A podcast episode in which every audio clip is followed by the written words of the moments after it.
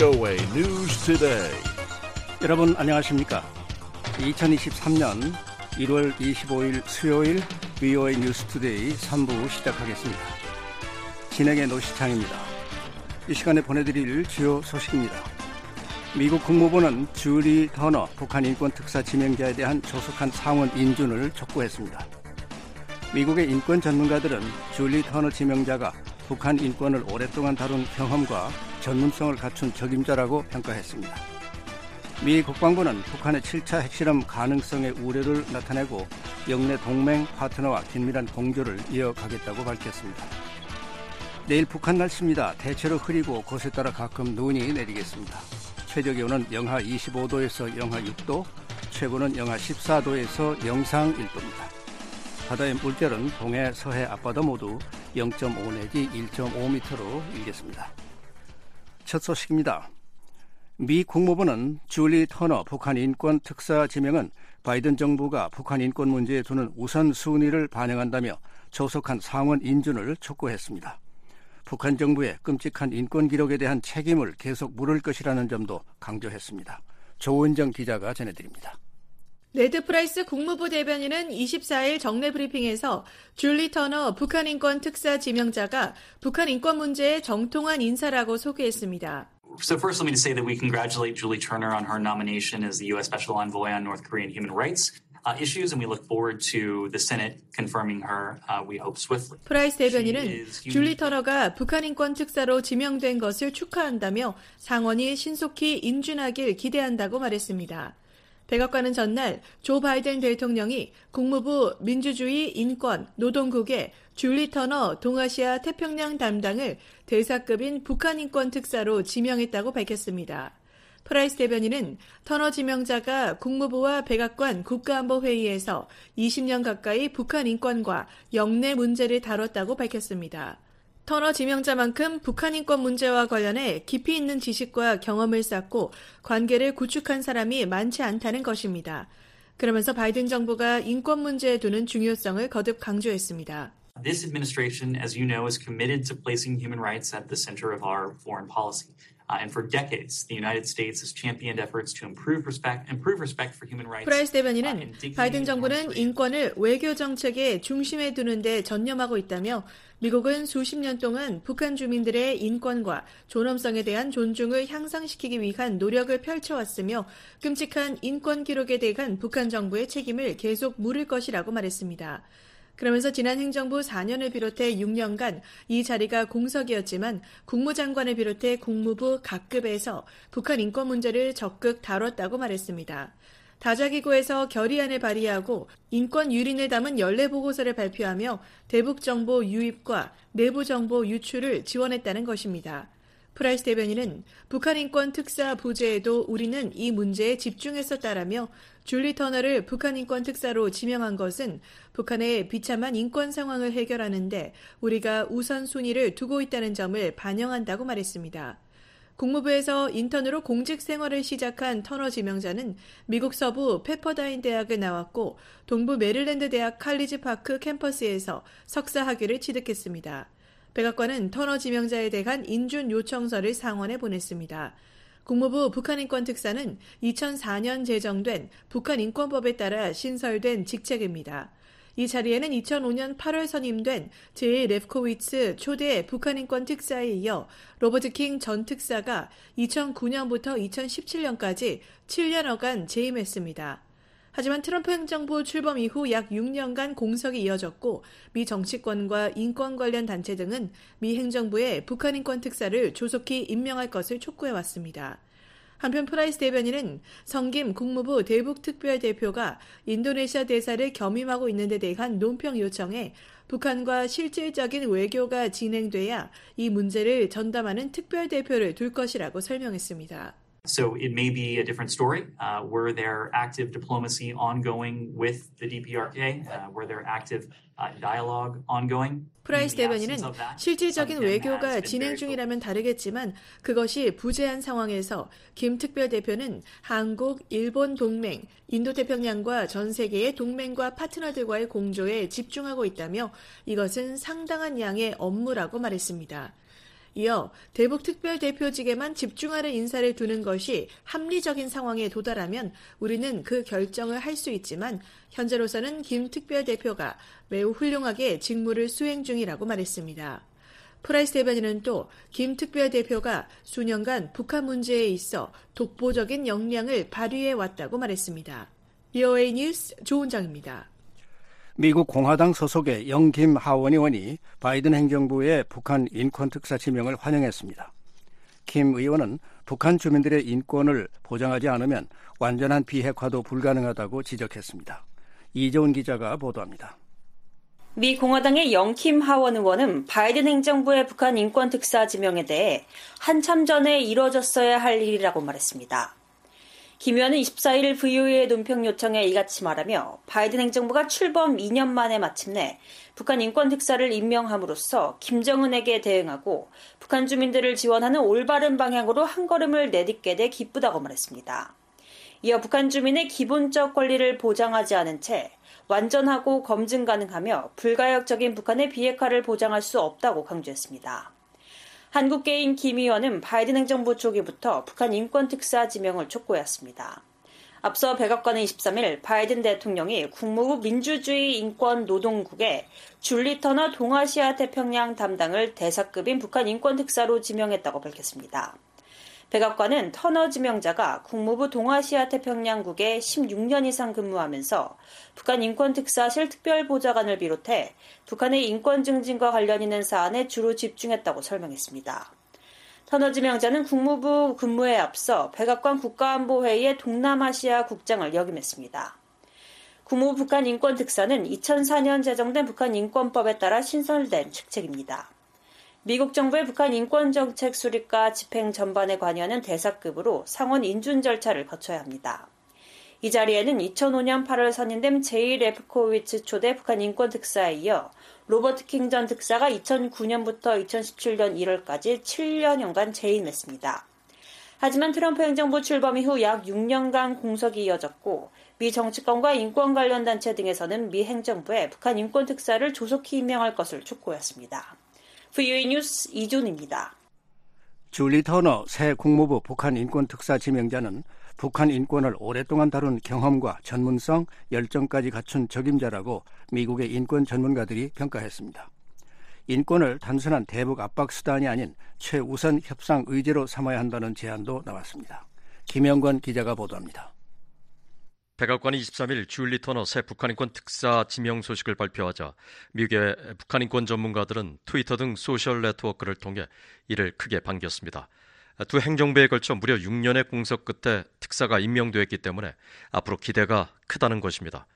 로버트 킹 전 북한인권 특사는 VOA와의 전화 통화에서 터너 지명자의 경험과 전문성을 강조하며 훌륭한 선택이라고 평가했습니다. I think it's an excellent choice. Uh, Julie is a, a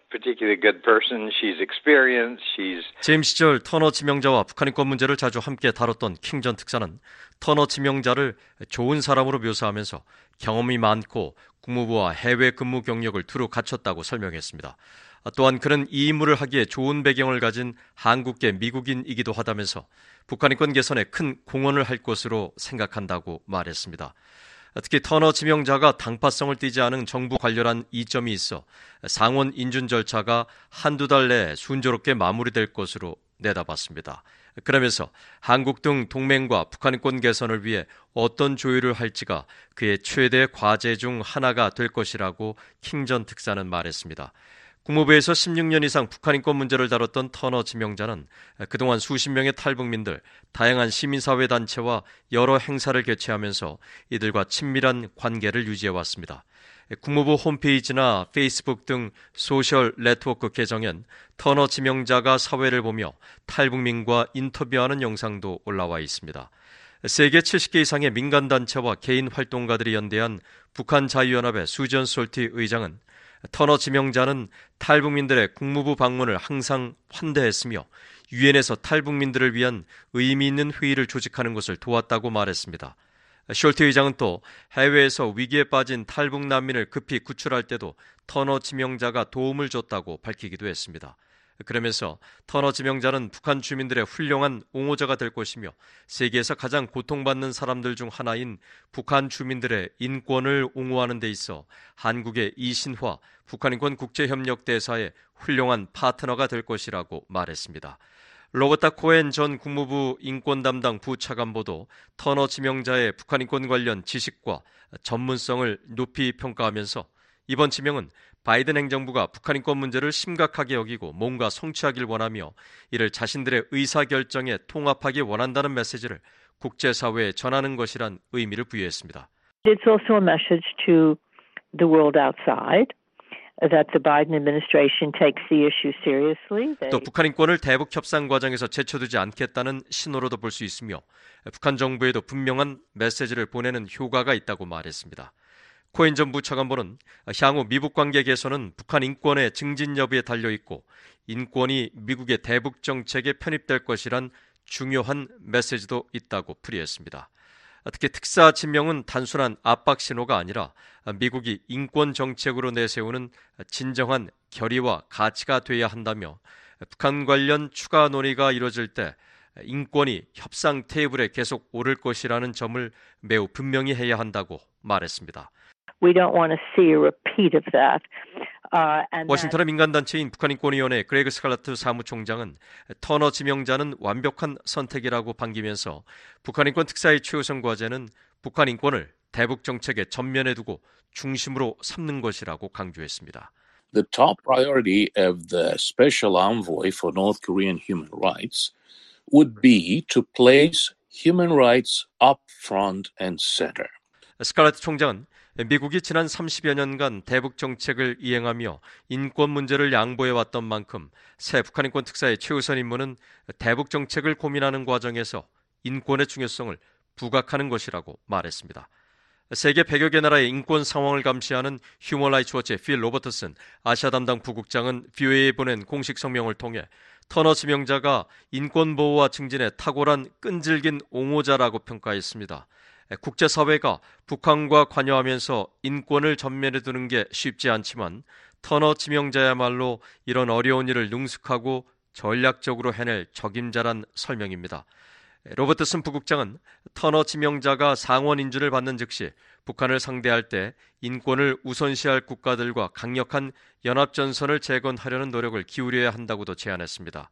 전문가들은 또 터너 지명자와 한국의 이신화 대사, 엘리자베스 살먼 유엔 북한인권 특별보고관이 모두 여성인 만큼 극심한 차별과 인권 침해에 시달리는 북한 여성들을 보호하는 데도 더 효과적으로 나설 수 있을 것으로 전망했습니다. 이신화 대사는 특히 24일 BOA에 지난해 10월 터너 지명자를 국무부에서 만나 좋은 인상을 받았다며 상원 승인이 빨리 완료돼 조만간 만나 북한인권 개선을 위해 긴밀히 협력하길 고대한다고 말했습니다. 하지만 일각에선 백악관과 의회 지도부에 쉽게 접근할 수 있는 중량감 있는 인사가 아닌 국무부 관료가 지명된 만큼 안보와 평화를 우선시하는 기존 정통 관리들의 협상 논리를 넘어서는 데는 한계가 있을 것이란 전망도 나옵니다. 익명을 요구한 한 관계자는 24일 BOA에 국무부에서 북한 인권에 관한 전문성은 터너 지명자가 최고 중 하나라면서도 의회와 국무부의 정통 외교관들을 상대로 인권 문제를 강력히 추진할지는 여전히 미지수라고 말했습니다. 하지만 킹 전 특사는 이 같은 인식에 동의하지 않았습니다. That's a concern that some people have. Uh... 자신이 과거 북한 인권 특사에 지명된 것도 국무부 출신은 인권 개선을 압박하지 않을 것이란 우려가 있었기 때문이지만 실제로는 그렇지 않다는 설명입니다. 킹전 특사는 터너 지명자는 국무부에서 일들이 어떻게 처리되는지 잘 이해하고 있기 때문에 이는 확실한 이점이며 외부 인사와 달리 내부 연결망도 많아 직무를 잘 수행할 수 있을 것이라고 내다봤습니다. VOA 뉴스 김영권입니다. 조 바이든 미국 대통령이 6년간 공석이었던 북한 인권 특사를 지명한 데 대해 한국 내 북한 인권단체들은 크게 환영했습니다. 북한 인권 문제에 대한 미한 공조 강화와 함께 한국 내 북한 인권재단 출범의 계기가 되기를 기대하는 목소리도 나옵니다. 서울에서 김환용 기자가 보도합니다. 한국 내 북한 인권 단체인 북한 정의연대는 조 바이든 미국 대통령이 국무부 민주주의 인권 노동국의 줄리 터너 동아시아 태평양 담당을 대사급인 북한 인권 특사로 지명한 데 대해 환영 성명을 발표했습니다. 북한 정의연대는 미국이 6년간 공석이었던 북한 인권 특사를 이 시점에 임명한 것은 향후 대북 정책에서 북핵 문제뿐 아니라 북한 인권 문제를 적극적으로 제기하겠다는 의지로서 매우 환영할 만한 일이라고 밝혔습니다. 정배드로 북한 정의연대 대표입니다. 지금 북한 인권 문제를 핵심적으로 다뤄가겠다는 바이든 행정부의 의지 표명이고 이건 한반도 안에서 앞으로 북핵 문제와 더불어 북한 인권 문제를 더 강력히 추진해야 될 시기적으로 어, 왔다라고 해서 환영할 만한 일이라고 봅니다. 북한 정의연대는 이로써 유엔 북한인권 특별보고관과 대한민국 북한인권 국제협력대사와 함께 여성 트로이카 3인 체제가 구축돼 국제사회에서 북한인권이 다뤄지게 됐다며 북한 여성과 아동의 권리 문제가 매우 심각한 상황에서 최근 국제사회가 북한인권 담당 직책을 여성으로 임명하고 있는 것은 시사하는 바가 크다고 평가했습니다. 한국의 윤석열 정부는 앞서 지난해 7월 5년간 공석이던 북한인권 국제협력대사에 이신화 고려대 교수를 임명했고 한 달 뒤인 8월엔 페루 출신의 국제법 전문가인 엘리자베스 살몬이 첫 여성 유엔 북한인권 특별보고관에 임명됐습니다. 한국의 또 다른 북한인권 단체인 전환기 정의 워킹그룹의 이영환 대표는 한동안 미국과 한국의 북한인권 특사와 대사 자리가 비면서 해당 사안에 대해 목소리를 낼 주체가 없었고 국제사회 관심도 줄었다며 바이든 대통령의 특사 지명을 크게 환영했습니다. 이 대표는 특히 터너 지명자가 미 행정부 내 북한 인권 문제 전문가로서 미국은 물론 한국 내 북한 인권 단체와 활동가들과도 깊은 유대 관계를 갖고 있다며 이런 전문성과 사명감을 바탕으로 한 헌신적 활동이 기대된다고 말했습니다. 북한 인권 문제나 북한의 변화를 좀 촉진하기 위한 여러 활동의 면면을 다 알고 있고 또 활동가들도 다 파악을 하고 있는 사람이기 때문에 실제 이제 돌아가고 있는 어떤 활동들에 근거한 전략적인 발언이든지 메시지를 북한과 한국에 뿐만 아니라 다른 나라들에도 보내기에 굉장히 유능한 기반을 갖고 있는 사람이어서 더 기쁘고요. 한국의 이정훈 전 북한인권 국제협력 대사는 대사 시절 미국의 로버트 킹 당시 북한인권 특사와 상부 상조하며 북한인권 문제에 한 목소리를 냈었다며 미국의 특사 지명을 계기로 여전히 개선되지 않고 있는 북한인권 문제를 둘러싼 양국 간 공조가 강화되기를 희망한다고 말했습니다. 이 전 대사는 또 미국의 이번 특사 지명이 북한 인권 문제에 대한 국제사회의 관심을 환기시키고 한국 내 북한 인권 재단 출범의 기폭제가 되길 바란다고 밝혔습니다. 북한인권재단은 지난 2016년 한국의 여당과 야당 합의로 발효된 북한인권법에 따라 설립키로 한 법정재단으로 북한인권 실태 조사와 인권 개선 관련 연구와 정책 개발, 북한 주민에 대한 인도적 지원 등을 수행하는 기구입니다. 통일부 장관과 여야 국회 추천을 통해 12명의 이사를 두도록 명시돼 있지만 야당인 더불어민주당이 이사를 추천하지 않고 있어 지금까지 출범하지 못한 상황입니다. 재단 출범에 적극적인 윤석열 정부는 지난해 9월 정부 목으로 이정훈 전 대사와 김범수 사단법인 세이브 NK 대표를 이사로 추천했습니다. 이정훈 전 대사입니다. 이번에 이제 줄리 터너 미국의 북한인권 특사가 지명이 되면서 미국에서도 또 국제사회에서도 빨리 대한민국의 북한인권 재단 출범을 하도록 그런 권고의 강도가 좀 더 높아졌으면 하는 기대를 하고 있습니다. 북한 정의연대는 성명에서 미한 정부가 국제사회의 북한인권 메커니즘과 협력하는 선순환 구도로 들어가 북한 인권 개선을 위한 실제적인 행동을 해야 할 시기라며 특히 한국의 경우 국회가 북한 주민들이 인류의 보편적 가치와 국제사회 기준에 부합하는 인권을 누릴 수 있도록 북한 인권재단을 조속히 설치해야 한다고 밝혔습니다. 한국 내에선 한반도 정세를 관리하고 남북 대화를 위해 북한 정권이 민감하게 반응하는 인권 문제를 전면에 내세우지 말아야 한다는 목소리가 있습니다. 한국 정부 산하 국제연구기관인 통일연구원 조한범 박사는 그러나 권위주의 국가에 대한 국제사회의 부정적 인식이 커지는 가운데 한국 내에서도 북한 인권 문제를 한반도 정세와 별개로 다뤄야 한다는 여론이 더 큰 상황이라고 말했습니다. 지금 미국이 가치를 기반으로 하는 네트워킹을 강화하고 또 우크라이나 사태로 권위주의 국가에 대한 어떤 반대 정서가 확산되고 있기 때문에 북한 인권 문제를 마냥 예민하기는 쉽진 않아요. 그러니까 국민적인 여론은 한반도 정세에도 불구하고 북한 인권 문제는 제기해야 된다는 여론이 더 많거든요.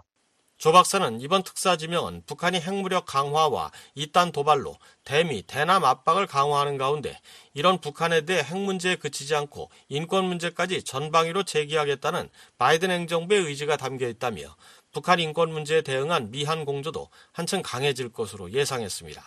서울에서 VOA 뉴스 김환용입니다.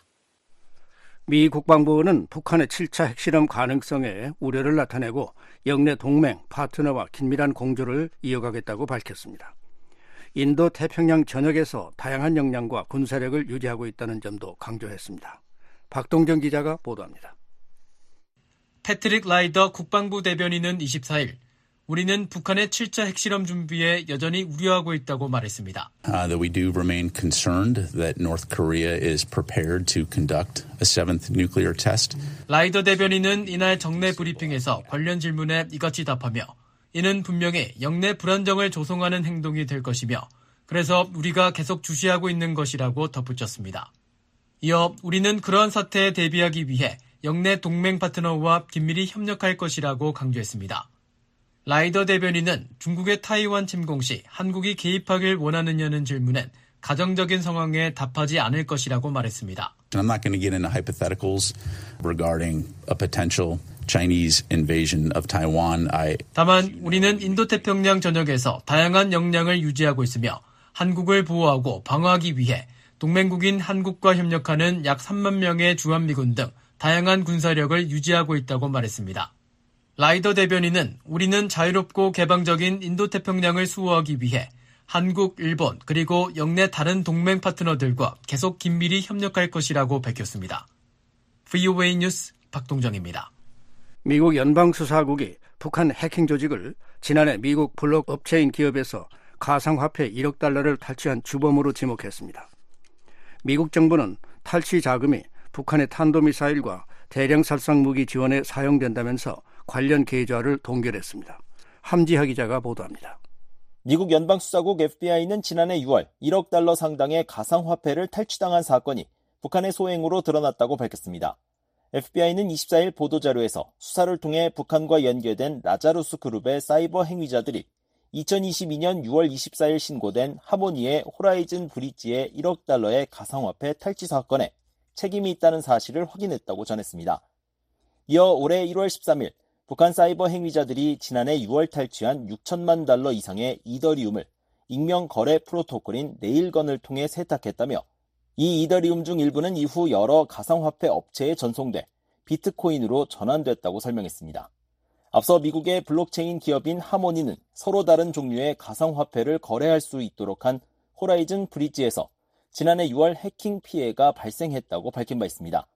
그런데 FBI는 약 7개월의 수사 끝에 당시 사건의 배후에 라자루스가 있다는 사실을 밝혀낸 것입니다.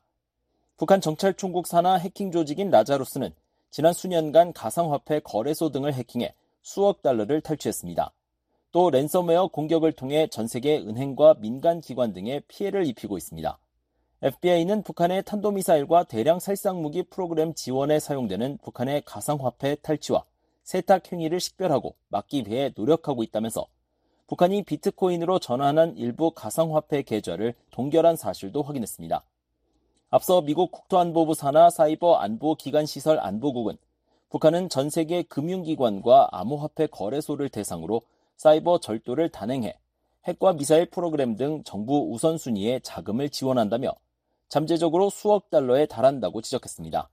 또 지난해 7월 백악관의 앤 뉴버거 사이버 신기술 담당 부보좌관은 북한이 악의적 사이버 활동을 통해 미사일 개발에 필요한 자금의 최고 3분의 1까지 충당하는 것으로 추산된다고 말했습니다. VOA 뉴스 함지하입니다. 북한이 암호화폐 탈취 등 사이버 분야에서 독특한 위협을 제기하며 현대판 해적 국가가 되고 있다고 미국 암호화폐 정보업체 TRM 랩스의 닉 칼슨 분석관이 지적했습니다. 미 연방 수사국에서 대북 제재 이행 업무를 담당했던 칼슨 분석관은 VOA와의 인터뷰에서 이같이 말하고 북한 해커들이 훔친 자산이 지난해만 약 10억 달러가 넘을 것이라고 말했습니다. 앞으로 추가 제재 대상으로는 북한이 탈취한 암호화폐를 전통화폐로 환전하는 데 핵심적인 역할을 하는 가상화폐 장외거래 중개인들을 꼽았습니다. 칼슨 분석관을 박형주 기자가 인터뷰했습니다. 지난 2022년 북한의 악의적 사이버 활동이 어느 때보다 두드러졌던 것 같은데요. 칼슨 분석관께서는 어떻게 보셨습니까? For sure. Uh, 2022, I mean, this is the most successful year yet for the North Koreans in terms of crypto hacking. 그렇습니다. 북한에게 지난해는 crypto 해킹, 즉 암호화폐 탈취에서 가장 성공적인 한 해였습니다. 물론 이전에도 암호화폐 거래소, 쿠코인 등에서 거액을 탈취했습니다만 2022년이 역대급이라고 할 수 있습니다. 하모니 브릿지, 노마드 등 굵직한 암호화폐 탈취 사건에 북한 해커들이 있었습니다. 북한 해커들이 훔친 자산이 지난해만 약 10억 달러가 넘을 겁니다. 그런 만큼 미국 정부의 대응 조치도 이어졌습니다. 가상화폐 돈 세탁에 활용되는 믹서를 처음으로 제재했고 탈취 자금 회수 조치도 있었는데요. 정부의 대응 노력을 어떻게 평가하십니까? The U.S. and international responses to crypto thefts. This is a it's an evolving. 가상화폐 탈취에 대한 미국과 국제사회의 대응은 진화하고 있습니다. 북한을 비롯한 해킹 조직들의 기술이 발전하고 탈취 규모도 늘어남에 따라 수사 당국과 규제 당국 대응도 더욱 진지해지는 거죠. 지난해 우리가 봤던 것이 바로 그런 움직임이었습니다. 미국 재무부 해외 자산 통제실이 믹서 서비스 토네이도 캐시, 블렌더를 제재했고요. 법무부는 관련 범죄 10여 건에 대한 수사에 착수했고 가상화폐 수사 전담팀을 발족했습니다. FBI도 특별 부서를 꾸리고 있고요. 이 문제에 대한 미국 정부의 진지함을 보여주는 한 해였습니다. 몇 년 전만 해도 암호화폐 분야는 틈새 시장이었고 정부 내에서도 여기에 주목했던 이들은 소수였습니다. 그러나 더 이상 그렇지 않습니다. 지금은 범정부 차원의 대응을 하고 있습니다. 미국 정부 내에서 북한발 사이버 위협에 대한 우려가 실제로 높아졌다는 이야기인가요? 비율로 따지면 어느 정도일까요? North Korea, right? They occupy a really special and unique uh, kind of threat role in this space. 그렇습니다. 북한은 이 영역에서 정말로 특별하고 독특한 종류의 위협입니다. 일반적인 국가 안보 위협 관점에서는 의심의 여지 없이 중국, 러시아, 그리고 이란이 미국 정부에 더 심각하고 큰 위협이죠. 그러나 사이버, crypto 영역에서 북한의 위협은 이들과 어깨를 나란히 하거나 그 이상입니다. 비율로 보자면 미국 정부의 관련 정책과 대응 계획에서 북한이 압도적인 비중을 차지한다고 저는 생각합니다. 2023년 올해에도 북한 해커들은 사이버 영역에서 활개를 치겠지요. Say North Korea remains shut down, right, closed off. And traditional trade is way down for North Korea. 물론입니다. 북한 당국은 여전히 문을 걸어 잠근 채 전통적인 무역을 제한하고 있습니다. 사이버 범죄는 이렇게 고립된 나라가 돈을 벌 수 있는 통로입니다. 상대적으로 수익성이 좋고 돈 벌기도 쉽습니다. 기본적으로 북한은 현대판 해적 국가가 되고 있습니다. 19세기 지중해 등지에서 국제 상선들을 약탈하며 먹고 살았던 바르바리 해적처럼 말입니다. 그렇다면 우리가 어떻게 대응할 것인가에 문제가 남습니다. 정상적인 메커니즘을 통해 정상국과 상대하듯 할 수 있는 문제가 아닙니다. 여기서 적절한 방식은 19세기 해적들에게 행했던 것과 훨씬 비슷할 것입니다. 그렇다면 말씀하신 대로 어떻게 다룰 것인가 문제를 더 이야기해 보겠습니다. 불법 무기 개발에 대한 경제 제재는 북한의 무기 개발을 막는데 한계를 보이고 있습니다. 사이버 제재는 효과가 있습니까? Uh, yeah. So, right. The key here is that sanctions never bring an adversary. Uh.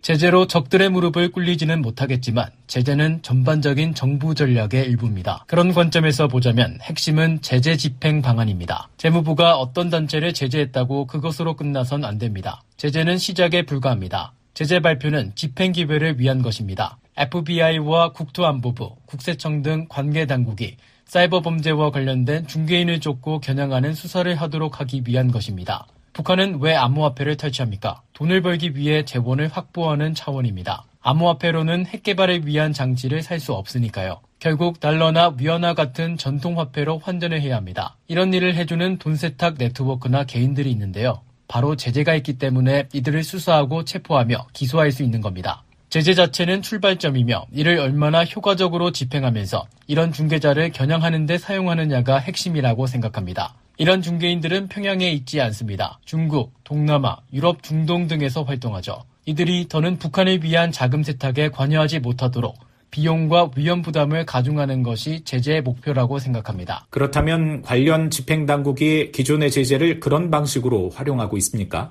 So, you know, the proof of this, right, is going to be years from now, uh, because criminal investigations they don't move that quickly. 그것을 증명하는 데는 시간이 걸린다고 생각합니다. 범죄 수사가 그렇게 빨리 진행되지 않으니까요. 지난해 재무부가 단행한 제재 효과는 앞으로 수년에 걸쳐 나타날 것으로 생각합니다. 저는 법무부가 보여준 행동이나 진지함 등이 고무적이라고 생각합니다. 현재 올바른 조치를 취하는 중이라고 생각합니다. 지난해 암호화폐 믹서 서비스 토네이도 캐시에 대한 제재가 큰 반향을 불러왔습니다.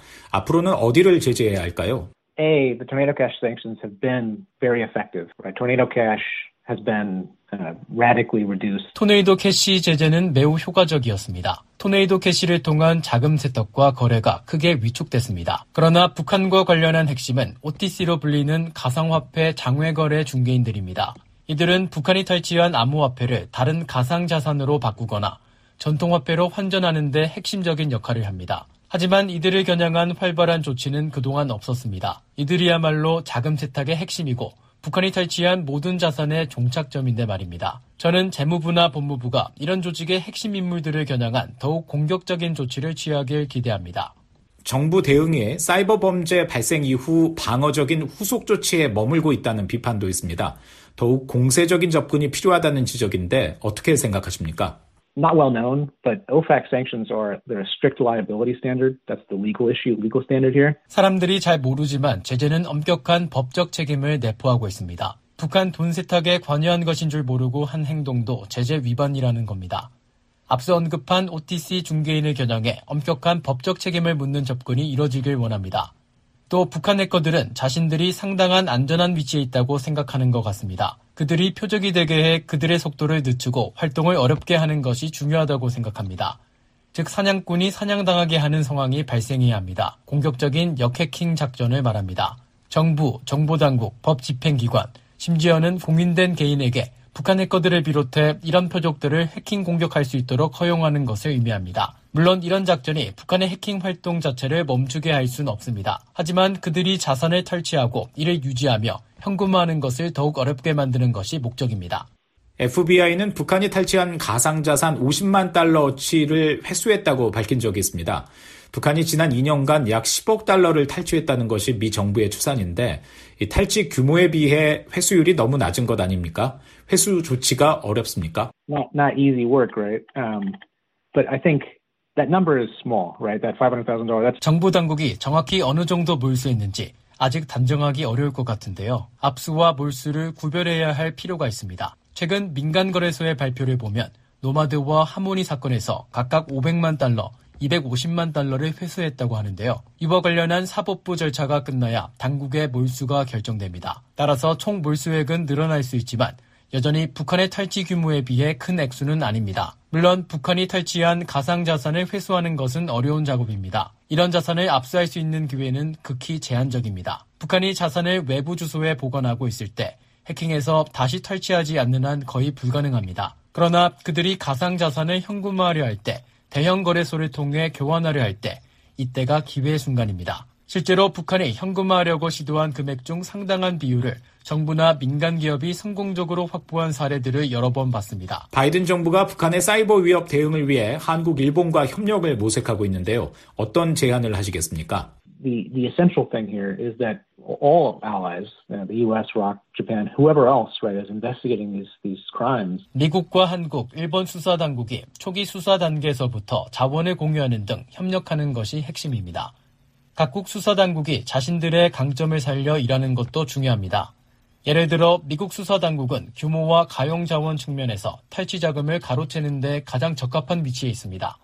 관련 거래소와 공조해서 자금을 압수하고 궁극적으로 몰수하는 부분을 말합니다. 그런가 하면 일본이나 한국 수사 당국은 사건을 추적하고 악성 코드를 분석하는 데 더 많은 경험이 있을 겁니다. 그런 만큼 각국의 수사 당국이 관련 수사에서 시작부터 끝까지 협력하는 것이 핵심입니다.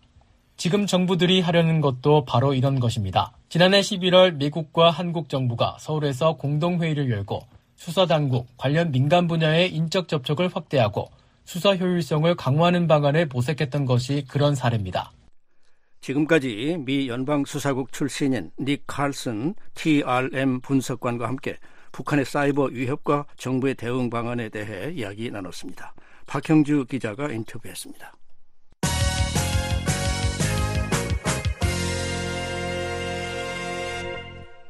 지난해 북한에 대한 국제사회의 인도적 지원이 크게 줄어든 가운데 미 국무부가 관련 노력을 지지한다고 밝혔습니다. 북한의 과도한 봉쇄 조치가 대북 인도주의 지원의 걸림돌이라는 점도 지적했습니다. 조은정 기자가 보도합니다. 미 국무부는 북한이 조속히 국제사회의 지원에 국경을 열 것을 촉구했습니다. 국무부 대변인은 24일 지난 한 해 북한에 스위스, 스웨덴, 노르웨이만 지원금을 보내고 대북 인도적 지원금이 233만 달러에 그친 데 대한 VOA의 논평 요청에 우리는 북한에 대한 중요한 인도주의 지원 제공 목적에 국제사회의 노력을 계속 지지하고 있다고 말했습니다. 이어 북한이 구호 물품과 구호 요원들에게 국경을 개방하길 희망한다고 밝혔습니다. 그러면서 현 시점에서 대북 인도주의 지원이 어려운 이유는 북한의 과도한 방역 조치 때문이라는 점을 지적했습니다. 국무부 대변인은 북한이 국제 항공과 선박들에 대해 국경을 폐쇄하는 등 극단적으로 엄격한 코로나 대응책을 시행했다면서 이런 조치들은 가장 필요한 이들에게 구호품을 전달하려는 인도주의 단체, 유엔 기관, 그리고 다른 나라들의 노력을 심각하게 저해했다고 밝혔습니다. 이어 미국 정부는 가장 도움이 필요한 북한 사람들에게 인도적 지원이 제공되도록 촉진하는 것을 돕고 있다고 말했습니다. 그러면서 이는 전 세계의 단체들이 북한의 생명을 살리는 지원을 전달할 수 있도록 1718 위원회에서 신청서를 신속하게 검토하는 우리의 작업에서 가장 잘 드러난다며 코로나 관련 신청은 48시간 내에 승인이 난다고 설명했습니다. 국무부 대변인은 북한에 대한 코로나 백신과 관련 구호 제공, 인도주의적 지원을 계속 지지한다며 북한이 이를 수용하길 희망한다고 말했습니다. 북한이 2020년 초 코로나 대유행에 따라 국경을 닫으면서 모든 국제기구와 인도주의 단체들의 대북 지원은 사실상 중단된 상태입니다. 유엔 인도주의 업무조정국에 따르면 지난해 북한이 국제사회에서 받은 인도적 지원금은 총 223만 8,232달러로 집계됐습니다.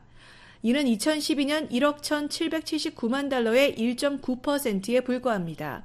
또 북한의 핵과 미사일 도발이 이루어진 2016년과 2017년 이후로도 유지된 3천만에서 4천만 달러 선에도 크게 못 미치는 액수입니다. 지난해 북한의 대북 지원을 제공한 나라는 스위스, 스웨덴, 노르웨이 등 3개국이었습니다. VOA 뉴스 조은정입니다. 미국 하원 외교 위원장이 북한과 러시아 간 무기 거래와 관련해 바이든 행정부를 비판했습니다. 북한이 무기를 전달한 러시아 용병 회사를 저지하는 것이 시급하다는 지적입니다. 이재훈 기자가 보도합니다. 마이클 맥컬 신임 하원 외교위원장은 23일 푸틴의 전쟁 방지와 다른 잔악 행위를 지원하는 바그너 그룹을 저지하기 위한 바이든 행정부의 시급성이 부족한 것에 실망했다고 밝혔습니다. 메카울 위원장은 북한이 러시아 민간 용병 회사 바그너 그룹에 무기를 전달하는 정황에 포착된 위성 사진을 백악관이 최근 공개한 것과 관련해 부유에 보낸 이메일에서 이같이 말했습니다. 그러면서 우리는 다음에 잔혹성이 과감히 행동하는 것을 기다릴 수 없다고 강조했습니다. 공화당의 마르코 루비오 상원 의원은 북러 무기 거래 정황이 포착된 위성 사진이 공개된 데 대한 VOA의 논평 요청에 지난해 자신이 바이든 행정부에 보낸 서한을 상기시켰습니다. 루비오 의원은 지난해 9월 토니 블링컨 국무장관과 제닌 옐런 재무장관에게 보낸 서한에서 북한에서 러시아로 군수품을 이전하는 데 관여한 모든 업체와 개인 혹은 금융기관에 대해 제재를 부과할 것을 촉구한 바 있습니다. 아울러 우크라이나 내 러시아 점령 지역에서 정보통신 분야 종사자를 포함한 북한인 강제 노동자 고용에 관여한 모든 업체와 개인 혹은 금융기관에 대한 제재도 요구했습니다.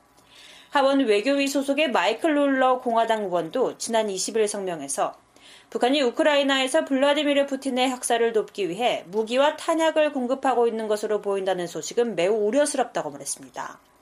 그러면서 새로 임명된 하원 외교위원회 위원으로서 미국이 가능한 한 가장 강력한 국방을 유지하고 이 새로운 악의 축에 맞서기 위해 모든 가용한 수단을 쓰고 있다는 것을 보장하기 위해 메카알 위원장 그리고 동료 위원들과 함께 일하기를 고대한다고 밝힌 바 있습니다.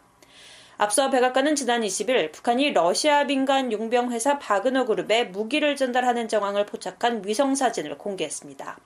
존커비 백악관 국가안보회의 전략소통조정관의 이날 브리핑에서 최근 몇 주 동안 우리는 북한 관리들이 바그너에게 무기를 제공했다는 사실을 거짓으로 부인하는 것을 봤다며 그러나 우리가 공개적으로 말했듯이 북한은 작년 말 바그너가 사용할 보병 로켓과 미사일을 러시아에 전달했다고 지적했습니다.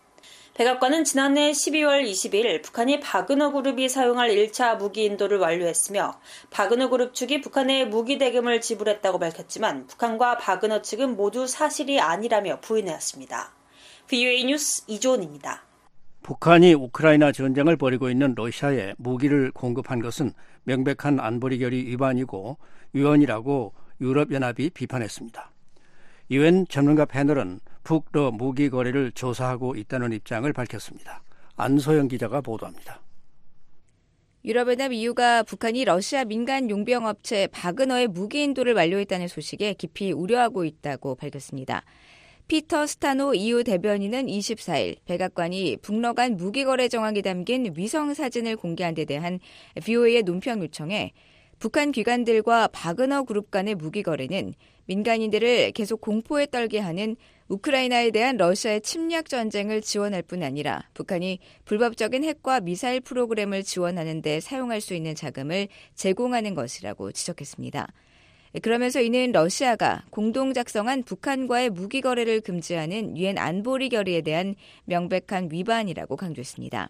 이어 북한 같은 국가에 의존하는 것은 점증하는 러시아의 고립과 EU 대러 제재 조치의 효과를 보여준다고 덧붙였습니다. 스타노 대변인은 EU는 러시아와 북한 모두의 유엔 안보리 결의 위반과 북한으로부터 러시아로의 군사 장비 이전을 완전히 중단할 것을 촉구한다고 말했습니다.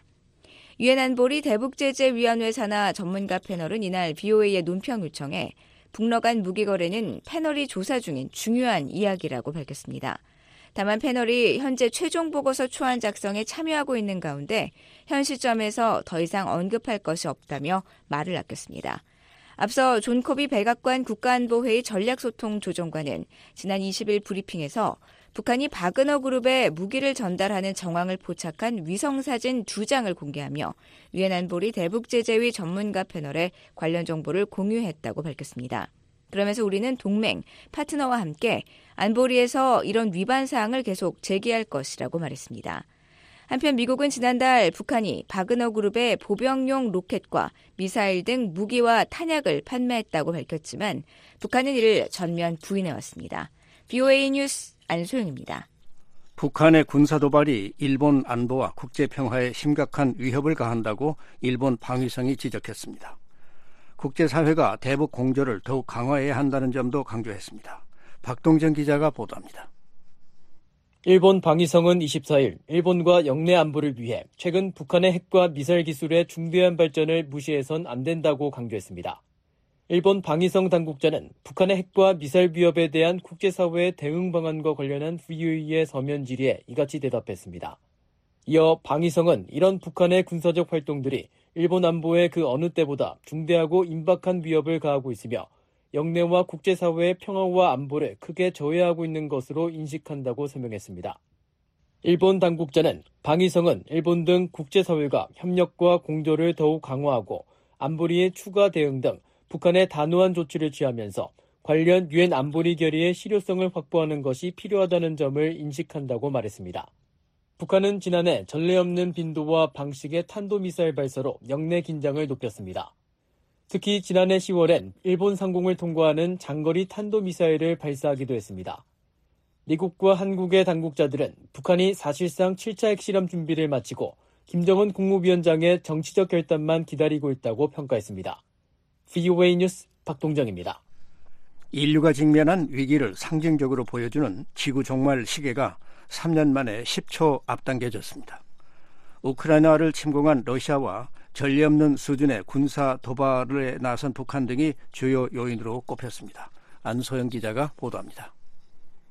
미국 핵 과학자 회보는 지난 한 해 동안 인류가 멸망 쪽으로 더욱 가까워졌다고 밝혔습니다.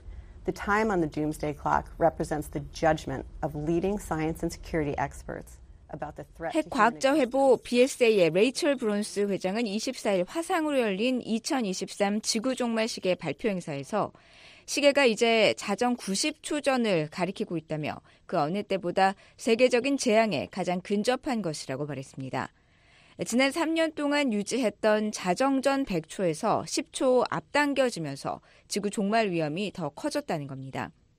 1945년 창설된 BSA는 지구 멸망 시간을 자정으로 설정하고 지난 1947년부터 핵 위협과 기후 변화, 생물 무기 위협 등을 종합적으로 평가해 지구의 시각을 발표해 오고 있습니다. 행사에 참석한 BSA 이사진 중 한 명인 스티브 페터 메릴랜드 대학 공공정책 학과장은 러시아와 북한의 점증하는 핵 위협을 종말 시간을 앞당긴 주요 원인으로 꼽았습니다. Efforts to constrain the North Korean nuclear threat are moribund. North Korea fired more missiles last year than in any previous year, including a next generation ICBM 우크라이나를 침략한 푸틴 대통령이 가용한 모든 무기 시스템으로 방어하겠다고 선언하며 핵무기 사용 가능성도 배제하지 않았다는 겁니다. 또한 북한의 핵 위협을 억제하기 위한 노력이 더 많이 필요한 상황이 됐다고 언급했습니다. 북한이 지난해 차세대 대륙간 탄도미사일 등 어느 해보다 많은 미사일을 발사했고 많은 사람들이 핵실험 재개를 예상하고 있다는 겁니다. 수젯 맥키니 일리노이 대학 공중보건대학 교수는 러시아의 우크라이나 침공으로 생화학 무기 사용 가능성에 대한 위협이 높아졌다는데 주목하며 북한을 언급했습니다. 북한이 생물학 작용제를 생산하고 있으며 이를 전장에서 사용하기 위해 무기화하는 프로그램을 유지하고 있다는 겁니다. 그러면서 북한이 공격용 생물학 무기 연구 개발을 계속하려는 의지를 보이고 있다고 말했습니다. BSA는 이날 별도로 공개한 성명에서도 지난해 북한이 중장거리 미사일 시험 발사를 대폭 강화했으며 지난해 3월 말에는 2017년 이후 처음 대륙간 탄도미사일 발사에 성공했다고 지적했습니다. 이어 이후 북한이 수개월 동안 단거리 미사일을 중심으로 탄도미사일을 발사했다며 가장 우려할 만한 사례는 지난해 10월 4일 일본 열도 상공을 넘어가는 중거리 탄도미사일을 발사한 것이라고 밝혔습니다. 이런 가운데 미국 관리들이 북한이 7차 핵실험을 준비하고 있는 것으로 보고 있다고 성명은 덧붙였습니다. 아울러 BSA는 중국과 이란의 위협도 언급했습니다. 미국 국방부는 중국이 오는 2035년까지 핵무기 보유량을 5배까지 늘려 미국과 러시아의 핵 역량에 필적할 수준까지 도달하려 한다고 밝혔다고 전했습니다. 또한 이란이 계속 우라늄 농축 능력을 증가시키고 있는 가운데 이란과의 협상에서는 거의 진전이 없는 상황이라고 지적했습니다. BOA 뉴스 안소영입니다. 북한이 다음 달 8일 열병식을 개최할 것이라는 전망에 힘이 실리고 있습니다. 훈련장에 모인 군중이 숫자 75 형상을 만들어냈는데 다음 달 8일 건군절 75주년을 염두에 둔 것으로 보입니다. 함지하 기자가 보도합니다. 지난달 22일 북한 열병식 훈련장을 촬영한 플래닛랩스의 위성 사진에 75군이라는 대형 글자가 보입니다. 이곳에 모인 수백 명의 군중이 일사불란하게 움직여 형상화한 이 문구는 우주에서 촬영한 사진에서도 보일 정도로 선명합니다. 북한 전문 매체 NK뉴스는 이 일대를 찍은 플래닛랩스의 과거 위성 사진에서 실제 열병식 날짜를 시사하는 이 같은 장면을 포착했다고 23일 보도했습니다. 다음 달 8일이 북한의 건군절 75주년인 만큼 이날을 기념하기 위한 준비 작업으로 보인다는 분석입니다. 앞서 또 다른 북한 전문 매체 38로스도 22일 김일성 광장을 촬영한 위성 사진을 통해 이곳에 모인 군중이 2와 8을 형상화했다며 역시 북한의 건군절인 2월 8일을 상징하는 것으로 풀이했습니다. 앞서 BOE는 지난달 평양 미림 비행장 북쪽 열병식 훈련장에 병력과 차량이 운집하기 시작하는 장면 등 북한의 열병식 준비 정황을 상세히 보도한 바 있습니다. 또 21일 김일성 광장을 촬영한 위성 사진에선 대형 글자를 조합하고 있는 인파가 확인됐다고 전했었습니다. 한국 언론은 이 같은 열병식 훈련 정황을 토대로 북한이 올해 1월 8일 김정은 국무위원장의 생일 혹은 2월 8일 인민군 창건 75주년을 앞두고 열병식 준비에 나선 것으로 분석한 바 있습니다. 그런데 추가로 확인된 위성사진 자료를 통해 다음 달 8일 열병식 개최 가능성에 점차 무게가 실리고 있습니다. 일반적으로 북한은 5년, 10년 단위로 꺾이는 해의 기념일에 열병식 등 대형 행사를 개최해왔습니다. 실제로 건군절 70주년인 지난 2018년 2월 북한은 대규모 열병식을 개최했습니다. 또 지난해 4월 열린 열병식은 조선인민혁명군 창건 90주년을 기념했으며 지난 2020년 10월에 열린 열병식은 노동당 창건 75주년에 의미를 뒀습니다. 다음 달 8일 열병식 개최 가능성이 커지면서 북한이 어떤 무기를 공개할지도 주목됩니다. 북한은 약 2만 명의 병력이 동원된 지난해 4월 열병식에서 신형 대륙간 탄도미사일인 화성 17형을 비롯해 극초음속 미사일 화성 8형과 신형 전술 유도 무기 등을 대거 공개했습니다.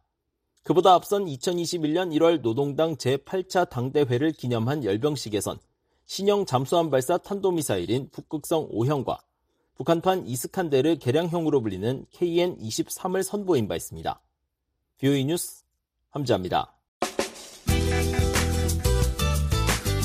BOA 방송은 www.boakorea.com으로 접속하시면 다시 들으실 수 있습니다.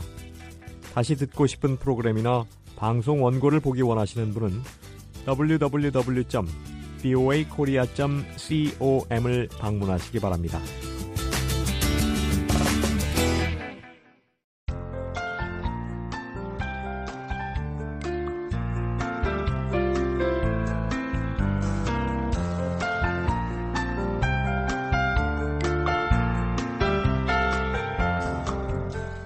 VOA 뉴스 투데이 북한 날씨 알아보겠습니다.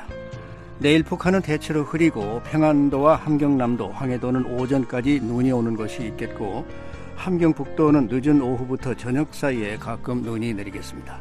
최저 기온은 영하 25도에서 영하 6도, 최고는 영하 14도에서 영상 1도의 분포입니다. 바다의 물결은 동해 서해 앞바다 모두 0.5 내지 1.5m로 일겠습니다. 평양은 오전에 흐리고 한때 눈이 내리겠고 오후에 맑겠습니다. 최저 영하 9도, 최고는 1도로 예상됩니다. 남포도 오전에 흐리고 가끔 눈이 내리고 오후에는 구름이 많이 끼겠고 최저 영하 12도, 최고는 영하 3도. 신의주 오전에 구름 끼다 오후에 맑겠고 최저 영하 14도, 최고 영하 3도. 강계 흐리고 오전 한때 눈이 내리겠습니다. 최저 영하 17도, 최고 영하 6도입니다. 해주 흐리고 최저 영하 7도, 최고는 0도가 되겠습니다. 함흥은 오전에 구름 끼다 오후에 맑겠습니다. 최저 영하 14도, 최고는 영상 1도입니다. 장진 흐리고 최저 영하 24도, 최고 영하 10도. 해산 흐리고 오전에 눈이 내리겠습니다. 최저 영하 22도, 최고 영하 9도입니다. 원산은 구름 끼고 최저 영하 10도, 최고 영상 1도입니다. 청진은 오전에 구름 끼고 오후에는 흐리고 한때 눈이 내리겠습니다. 최저 영하 14도, 최고는 영하 3도입니다. 선봉 흐리고 최저 영하 15도, 최고 영하 5도. 삼지연 흐리고 오전 한때 눈이 내리겠습니다. 최저 영하 22도, 최고는 영하 14도로 예상됩니다. 이어서 해상 날씨입니다. 동해는 구름 많고 한때 눈이 오는 곳이 있겠습니다. 물결은 앞바다에서 0.5 내지 1.5m로 일고 동해 먼 바다는 오전에 1 내지 3m로 높게 일다 오후에는 1 내지 2m로 약간 잔잔해지겠습니다. 서해 오전에 흐리고 한때 눈이 내리겠고 오후에는 구름이 많겠습니다. 물결은 앞바다에서 0.5 내지 1.5m, 먼 바다는 1 내지 2m로 일겠습니다. 지금까지 뉴스투데이 3부를 보내드렸습니다. 끝으로 세계 뉴스를 보내드립니다.